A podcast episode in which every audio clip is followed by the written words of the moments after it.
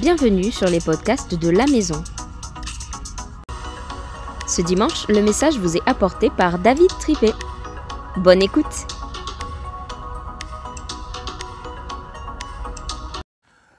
Bonjour à tous et bienvenue à cette célébration de la maison en ligne. Effectivement, il y a eu un petit souci ce dimanche, vu que c'était euh, le Noël de la maison, qu'il y avait tellement de monde au Lexington, on était plus de 50 personnes, c'était un moment vraiment magique. Et dans l'euphorie de cette fête de Noël, j'ai oublié de lancer l'enregistrement de, la prédication, ce qui fait qu'il vous manque la première partie. Alors cette première partie va être enregistrée en différé, et vous aurez la deuxième partie euh, juste à la suite, euh, enregistrée durant la célébration de ce dimanche euh, 18 décembre, euh, 17 décembre au Lexington. Noël, Noël les amis, c'est pour nous une joie de fêter Noël avec la maison, c'est pour nous une joie de célébrer la naissance du Sauveur. Noël, c'est un message d'espérance, c'est un message de paix. Noël, c'est l'espoir d'un Dieu vivant qui vient nous rejoindre. Et pour commencer, je vous invite à lire l'évangile de Matthieu chapitre 1 verset 18 à 25. Voici dans quelles circonstances Jésus-Christ vint au monde. Marie, sa mère, était liée par fiançailles à Joseph. Or, elle se trouva enceinte par l'action du Saint-Esprit avant qu'ils n'aient vécu ensemble. Joseph, son futur mari, était un homme bon et droit, il ne voulait pas livrer au déshonneur. C'est pourquoi il se proposa de rompre ses fiançailles sans en ébruiter la raison.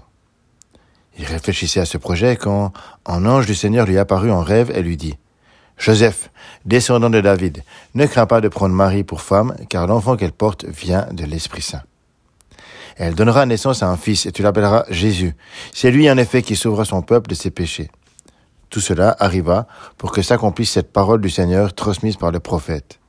Voici, la jeune fille vierge sera enceinte. Elle enfantera un fils que l'on appellera Emmanuel, ce qui veut dire Dieu avec nous. À son réveil, Joseph vit ce que l'ange du Seigneur lui avait commandé. Fit ce que l'ange du Seigneur lui avait commandé. Il prit sa fiancée pour femme. Mais il n'eut pas de relation conjugale avec elle avant qu'elle ait mis au monde un fils auquel il donna le nom de Jésus. Waouh, cette histoire, on en parle souvent, on a souvent entendu parler dans différents contextes, euh, certainement que ce soit à l'église, soit des fois dans votre enfance, et puis d'autres euh, textes de la Bible nous parlent de Noël, entre autres euh, Luc dans son évangile nous en parle aussi. Mais j'aimerais qu'on puisse revoir cette histoire dans le contexte euh, de l'époque et s'imaginer qu'est-ce que ça veut dire de vivre toute cette histoire-là dans un contexte de l'époque. Déjà, imaginez-vous, Marie est enceinte. Marie est enceinte par le Saint-Esprit. Oui, alors ça, euh, par le Saint-Esprit, euh, ouais, ça on l'a fait. Hein. Franchement, imaginez-vous euh, que quelqu'un vous dit oui, oui, euh, je suis enceinte par le Saint-Esprit, euh, un peu facile. Hein.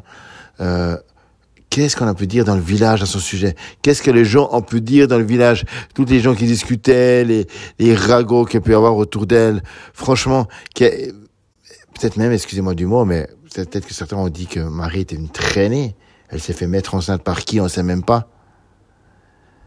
Quel scandale Et puis, encore plus scandaleux, par la suite, Joseph va dire qu'un ange lui est apparu, et Joseph l'accepte. Lui, Joseph, descendant de David, descendant de la, lignée royale de David, ce roi parfait selon le cœur de Dieu. Comment cet homme-là qui descend de cette famille peut accepter de se marier avec elle? Lui, le bon charpentier. Il va même si elle est enceinte et que c'est pas lui le père, il va se mettre avec. Franchement, c'est quand même assez choquant, non?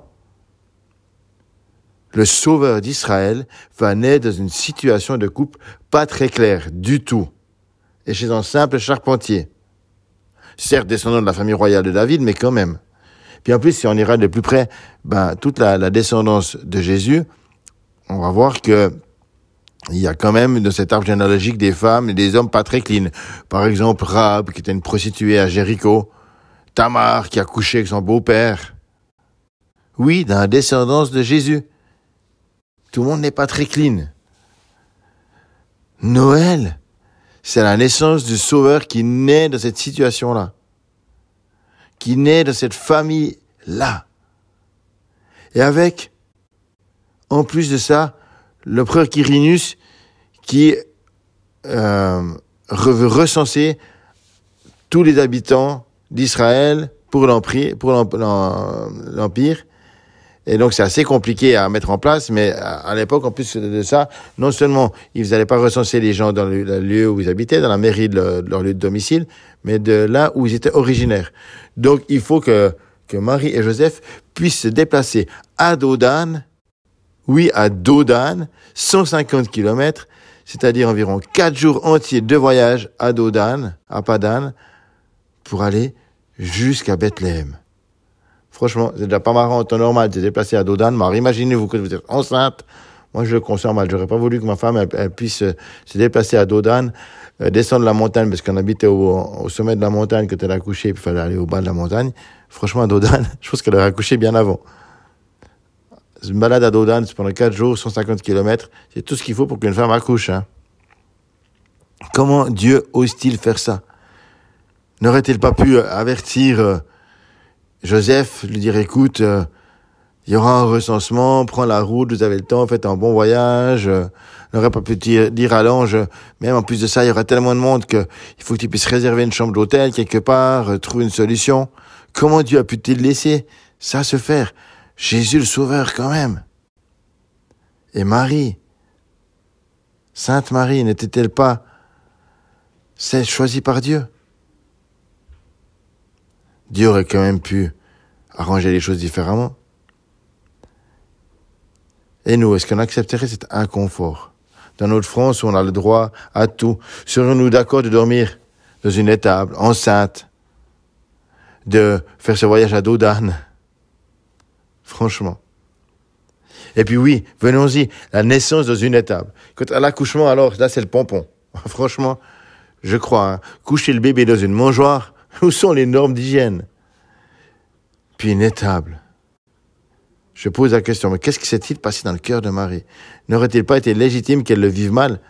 Accoucher au milieu d'une étable, dans les odeurs sympathiques, à l'hygiène contestable, n'avoir d'autre lit pour son bébé que cette mangeoire à bestiaux À l'époque, il faut savoir une chose, c'est que les auberges, euh, le mot utilisé pour auberge, c'est le mot cataluma. Et ce mot-là signifie aussi la salle à manger, la salle d'accueil des hôtes. Donc cette Cataluma, c'était un lieu d'accueil de groupe, une chambre d'hôte un peu aussi. Et souvent, lors de grands déplacements de foule, on logeait ensemble dans ces salles communes, des Cataluma. Du reste, dans la Bible, il y a un autre moment où ce mot Cataluma euh, ressort. C'est dans Marc 14, 14, quand Jésus prit le dernier repas, le repas de la Pâque avec ses disciples, et qu'il invite à tous les disciples à manger ensemble ce dernier repas qu'il allait prendre avec eux avant d'être crucifié. Il demande qu'on prépare la Cataluma, qui est la salle d'accueil des autres pour prendre ce repas avec ses disciples. C'est intéressant quand même. En tout cas, il n'y a pas de place dans cette Cataluma, de cette auberge, pour Joseph et Marie. C'est possible qu'une des raisons pour lesquelles il n'y ait pas eu de place, c'est que de manière traditionnelle, l'hospitalité était toujours euh, de mise pour ceux qui étaient de passage. Cependant, il faut savoir que dans la culture juive de l'époque, la femme accouchante était considérée comme impure. Si Marie n'avait pas été enceinte après avoir parcouru la centaine de kilomètres séparant Nazareth de Bethléem, le couple aurait certainement pu loger dans la salle commune comme les autres. Ils n'ont pas été rejetés parce qu'ils n'étaient pas, ils étaient, pardon, des, des parias, sans en des étrangers. Non, non, mais parce que Marie était sur le point d'accoucher. Il n'y avait simplement pas de salle convenable pour qu'elle puisse le faire sereinement, à l'écart, et parce que les prescriptions de l'époque imposaient une mise à l'écart de toute femme accouchante. Il a donc été proposé dans ce lieu humble dans lequel logeaient parfois les bêtes. Franchement, c'est pas idéal.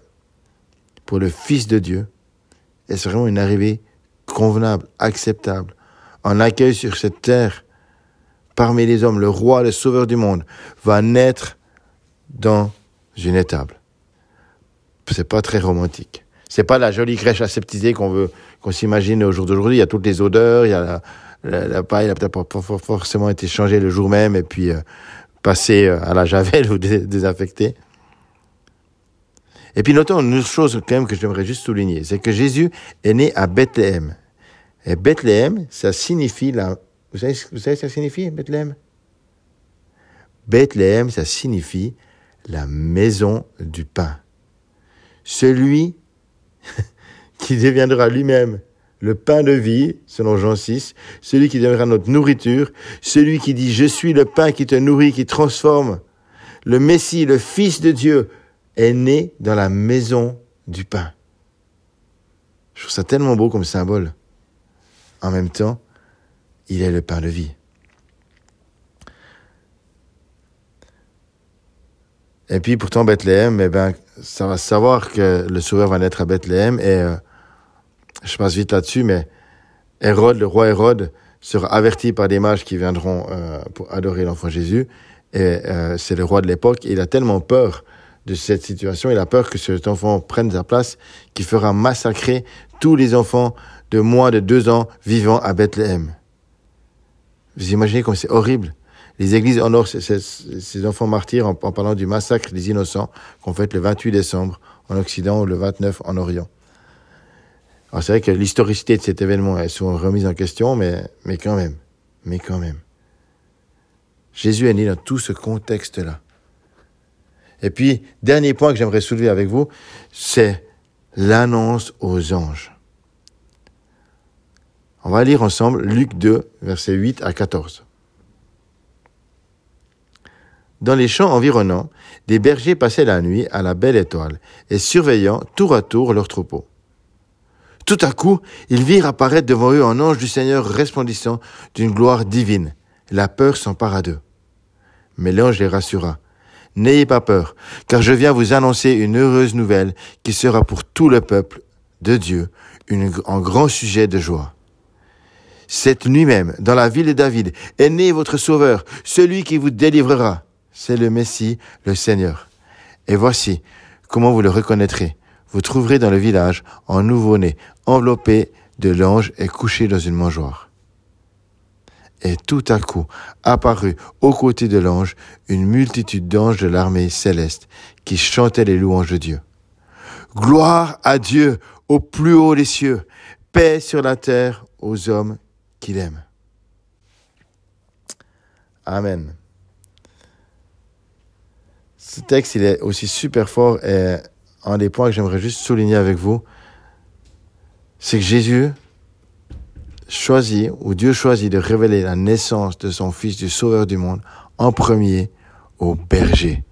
Les bergers, des gens simples, qui vivent même dans la nature, qui sont pas forcément les plus riches, ceux qui s'occupent de leurs moutons, qui, sont loin de la famille, loin de tout, qui sont des fois même rejetés un peu par la société. Il faut savoir que même, apparemment, on a appris ça au culte dimanche matin, que selon le, Talmud, euh, les bergers n'avaient pas le droit d'être cités, n'avaient pas le droit d'être témoins lors de jugements dans euh, la, loi juive de l'époque.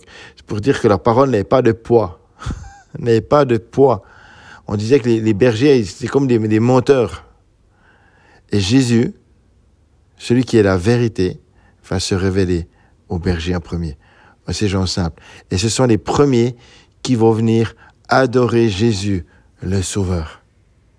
Les bergers qui viennent sur la terre. Ces bergers qui viennent parce que l'ange du Seigneur leur annonce gloire à Dieu au plus haut des cieux, paix sur la terre aux hommes qu'il aime. Voilà, suite à ça, avec le, à la maison, nous avons vu deux petites vidéos très courtes euh, qui nous parlent de si Noël s'est passé aujourd'hui. C'est des courts-métrages qui ont été faits par, euh, par une équipe. Et on a, pu regarder ça. Je vous mettrai le lien YouTube si vous le souhaitez. Et je vous laisse maintenant écouter la suite du message qui a été donné euh, au Lexington dimanche. Le prince de la paix est né humblement, très humblement, sur cette terre, sans chercher à naître que tout le monde le voit. Il n'a pas appelé tous les influenceurs, il n'a pas dit à TikTok, Instagram, Facebook ou autre, je suis né.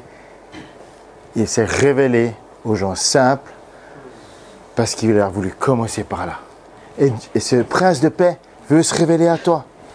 Mais les anges, ils ont dit, mais paix sur la terre.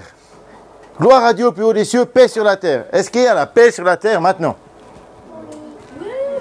Oui. Euh, Est-ce que dans... Est-ce qu'on peut dire qu'il y a vraiment la paix? Pas, besoin d'aller... Pas euh, Il y a, il y a. Euh, Glenna qui est rentrée. Pas besoin de, pas besoin de dire que, que c'est d'aller voir dans les pays genre...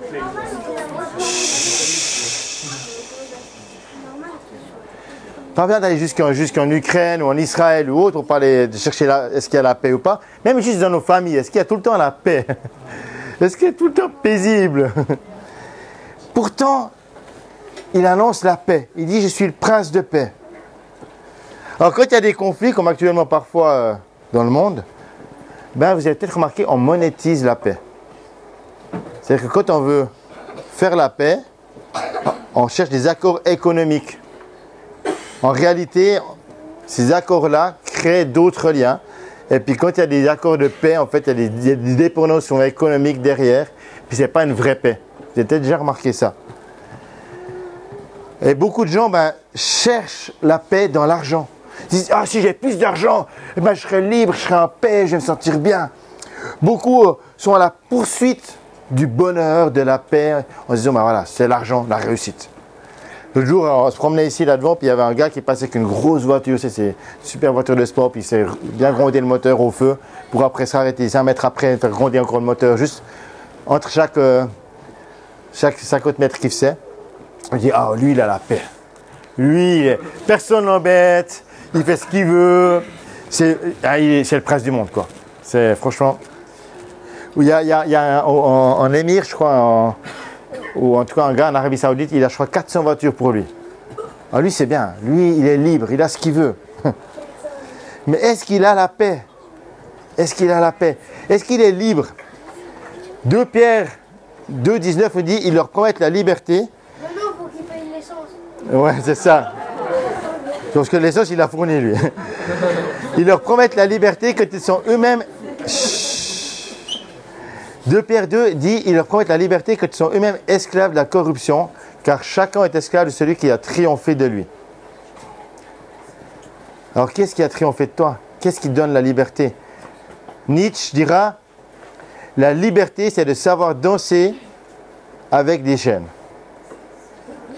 Nietzsche a dit la liberté, c'est de savoir danser avec ses chaînes. Mais Jésus, lui, il dit Vous connaîtrez la vérité et la vérité vous rendra libre. La liberté, c'est pas de savoir danser avec les chaînes. La liberté, c'est de croire que celui qui est né le jour de Noël est venu pour briser les chaînes. Pour briser les chaînes. Ça, c'est la liberté. C'est d'accepter qu'il y en a un qui a payé le prix pour toi, qui est né humblement dans une mangeoire, qui s'est révélé humblement et qui, jusqu'à la croix, a souffert pour nous, pour que nos chaînes soient brisées. On entend souvent dire que ton, bonheur dépend de ton entourage, de ce que les gens pensent de toi. Ton bonheur, c'est si tu es un bon influenceur sur les réseaux sociaux, si tu es un bon influenceur sur Instagram, toi, tu as le bonheur. Toi, tu es bien. Tout le monde t'aime, tout le monde t'apprécie. On veut toujours être mieux, on veut être parfait, au top, en exemple. La meilleure famille, la meilleure, le meilleur étudiant, le plus beau costume. on veut être au top. Et Jim Carrey, vous, savez qui c'est Jim Carrey? Quand même, hein Il a fait tellement de films, je commence à citer les films, on va pas s'en sortir, mais... Entre autres, il a fait The Mask, entre autres, Truman Show et d'autres. Jim Carrey, il a dit Chut. Je pense que tout le monde devrait devenir riche et célèbre et faire tout ce qu'il n'a jamais rêvé afin qu'il puisse voir que ce n'est pas la réponse. Je trouve ça tellement fort. Donc la paix ne s'achète pas. Jésus n'est pas venu apporter une paix politique ou économique. Il n'a pas renversé les rois les empereurs comme certains l'auraient espéré que le Messie allait être ce roi qui allait tout renverser. Non, Jésus, il est venu renverser le roi de nos cœurs. Celui qui va à l'encontre de la paix. Jésus est venu renverser le pouvoir de la chair et du diable. Il a fait taire le péché en nous. Donc si tu veux voir la paix sur la terre, si tu veux accueillir cette paix, avec, c'est pas avec des stratégies humaines que tu auras la paix. Mais c'est avec l'Emmanuel, Dieu avec nous. que tu auras la paix. Alors, pour conclure, pour conclure, accueillir celui qui naît en toi de ton humble étable. Accueillir Jésus. Celui qui dit, c'est moi qui suis le pain qui donne la vie. Celui qui vient à moi n'aura plus jamais faim. Celui qui croit en moi n'aura plus jamais soif. Celui qui est né dans la maison du pain, tu peux l'accueillir dans ta vie. Et c'est ça Noël. Jésus est proche de toi. Il veut venir dans ta propre vie. Martin Luther, le grand réformateur, il a dit ceci. Jésus aurait pu naître mille fois à Noël. Cela ne sert à rien s'il n'est pas né de ton cœur. Est-ce que Jésus est né dans ton cœur? Le Tertullien, qui était un grand théologien du deuxième siècle, a dit Dieu est venu habiter avec les hommes pour apprendre aux hommes à vivre en Dieu. Noël, mes amis, c'est accueillir Dieu en toi et c'est vivre en lui. C'est le début d'un nouvel ère, celui de la vraie liberté, celui de la vraie paix. Est-ce que tu veux ce soir accueillir celui qui naît pour la liberté et celui qui te donne la liberté et la paix, le plus beau des cadeaux, plus qu'un violon, plus que ce qu'on peut imaginer, celui qui te donne la paix et la liberté, c'est Jésus. Alors je vous invite à la prière avant qu'on puisse rentrer dans la louange. Seigneur Dieu, merci parce que tu es le Dieu de paix. Tu es le roi de gloire qui vient régner dans nos vies. Et on veut t'accueillir, Seigneur.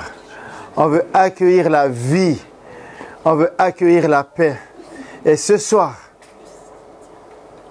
on veut t'accueillir dans nos vies.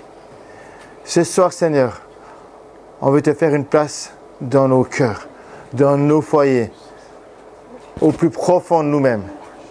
Et si ce soir tu as l'impression que Dieu n'est pas né en toi, qu'il y a quelque chose où tu es comme loin de lui, ce Jésus, il se semble loin de une étape, mais pas au fond de ton cœur. Ce soir, tu peux encore dire, oui Jésus, viens naître en moi et je veux naître en toi. Viens dans ma propre vie et moi je veux grandir et vivre en toi. Ce soir, tu peux accueillir la vie que lui te donne. Et c'est ça Noël. Amen.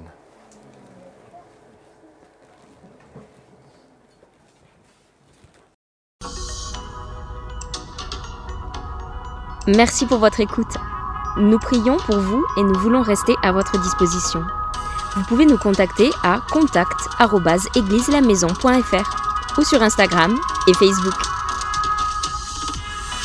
Si vous avez été béni, vous pouvez partager ce podcast autour de vous. À très bientôt à la maison.